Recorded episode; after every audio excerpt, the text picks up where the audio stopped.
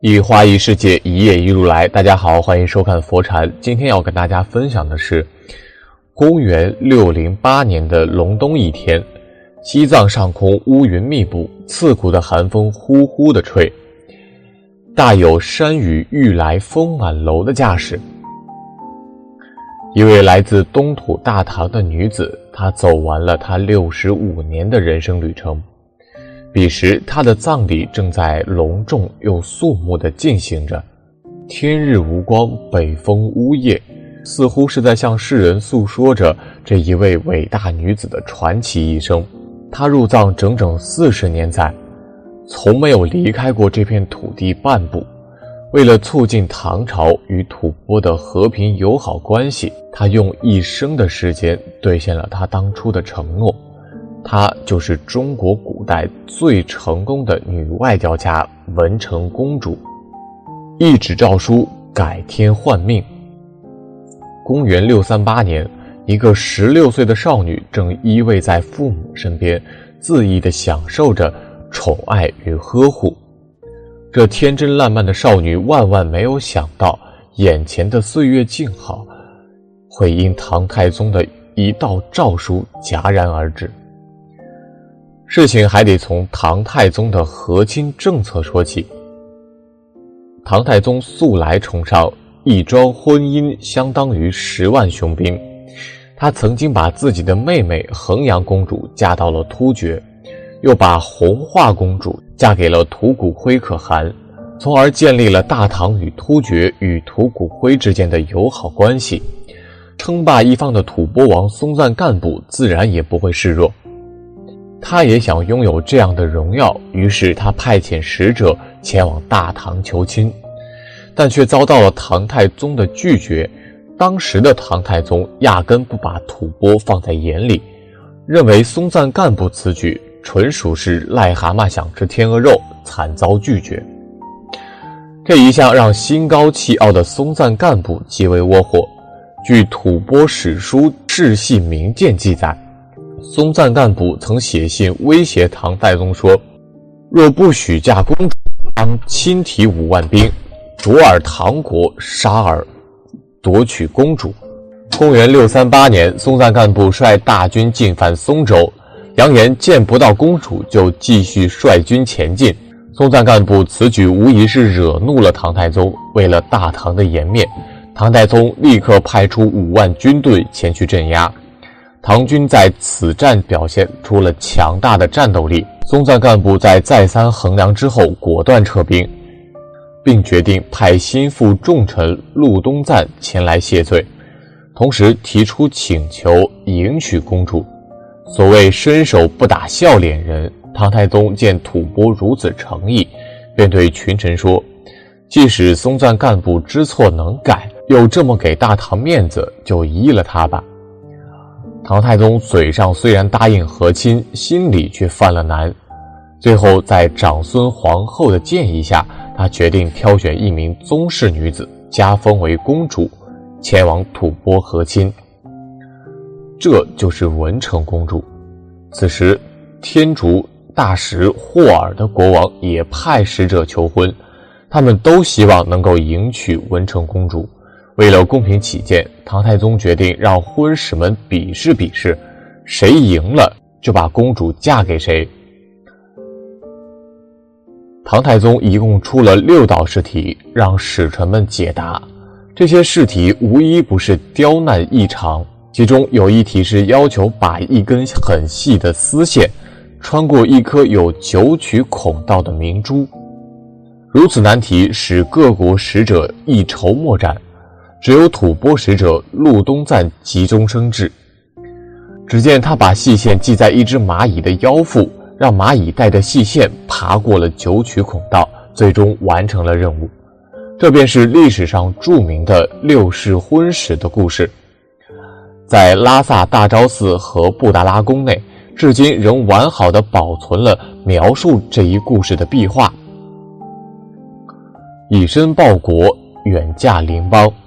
公元六四一年，经过两个多月的准备，文成公主的送亲队伍浩浩荡荡地从长安出发了。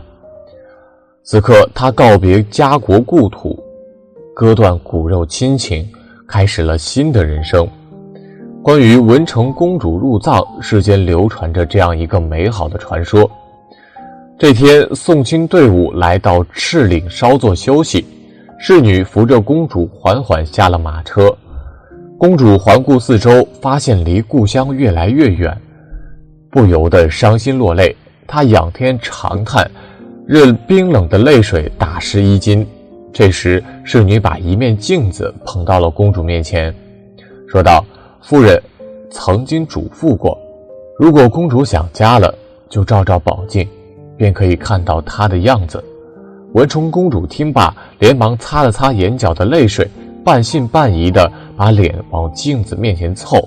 这一看不要紧，镜子里不但没有母亲的模样，反而看到了自己憔悴不堪的容颜。一怒之下，她夺过宝镜，将其重重地摔在地上。没想到神奇的事情发生了，落地的宝镜顿时化作一座雄伟的高山，后人称之为日月山。日月山恰好挡住了一条东去河流的去路，河水不得不掉头回流，于是人们称这条河为倒淌河。也许这就是文成公主永不返回中原的预兆吧。经历一个多月风雨兼程的艰难跋涉，在春暖花开之时，文成公主一行终于是抵达了黄河的发源地。这里有大片的草原，风景如画，牛羊成群，一改沿途风沙弥漫的荒凉景象。公主环顾四周，往日抑郁的心情似乎开朗了许多，平日里深锁的眉头也舒展开了。这时，松赞干布率领的迎亲人马也赶到了河源。神态端庄、气度优雅的文成公主令松赞干布惊为天人。在江夏王李道宗的主持下，松赞干布与文成公主按照汉族礼节，在拉萨举行了盛大空前的婚礼。经历千难万阻，这位驰骋高原的吐蕃王终于抱得美人归，吞下委屈，为大格局。松赞干布自豪地对部属说：“我族我父从未有通婚上国的先例，我今天得到大唐公主为妻，实属有幸。我要为公主修建一座华丽的宫殿，以留示后代。”那座美轮美奂的宫殿就是现在位于西藏拉萨的布达拉宫。为了能更好地安顿公主，松赞干布可以说是用心良苦。宫里的建制都是仿造大唐的风格，小到盆栽种的花草树木都是挑选公主喜爱的品种。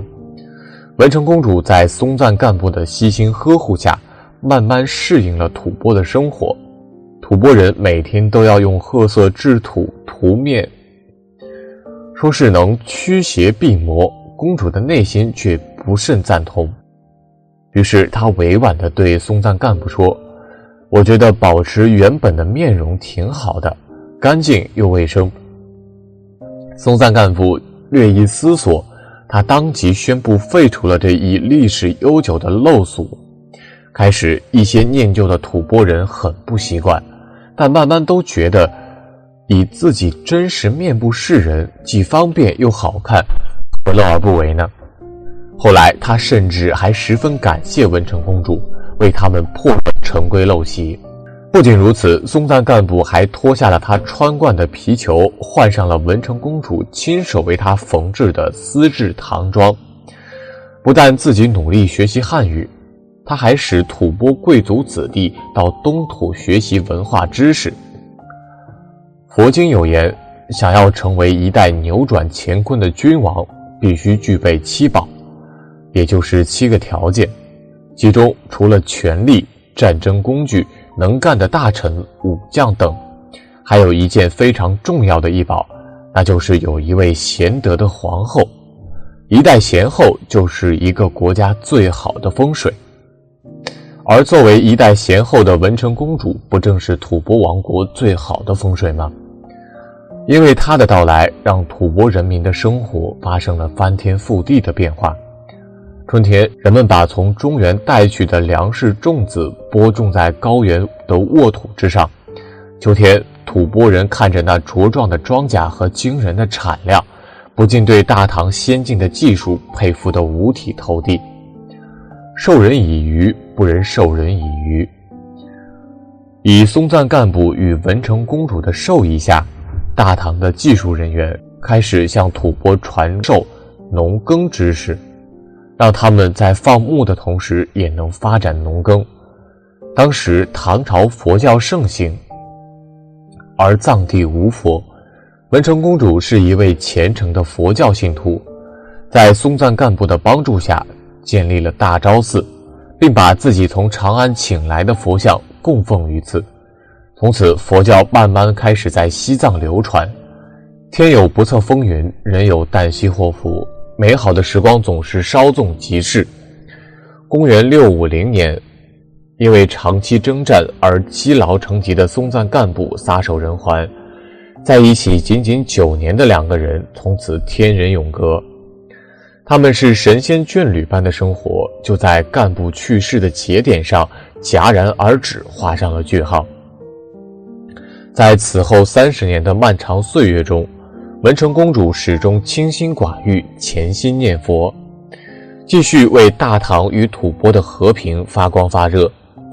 在此期间，唐高宗怕文成公主在外忍受委屈，遂派使臣出使吐蕃，想把她接回长安颐养天年。但为了唐蕃两国人民能够安居乐业，永享太平，文成公主拒绝了高宗的好意。公元六八零年，文成公主逝世，吐蕃为她举行了隆重的葬礼，大唐也遣使赴吐蕃吊唁。世人都称她为文成公主，却没人知道她真实的姓名。她本可以依偎在父母身边，尽情享受天伦之乐，但她选择了背井离乡，远嫁异域。她本可以在丧夫后回到大唐，再嫁良人，享受儿孙满堂的美好晚年，但她选择孑然一身，坚守承诺。她用一个女人的隐忍与坚强，成就了万世流芳的贤德与不朽。吐蕃人更是亲切地称呼她为白度母，即观音菩萨的化身。也许因为生命中遭遇了太多的委屈，才让她练就了常人无法企及的格局。只有吞下委屈，才能喂大格局。这便是文成公主留给后人的启示。今天的分享就这些，非常感谢您的收看。喜欢佛禅频道，别忘了点点订阅和转发哦。在这里，你永远不孤单。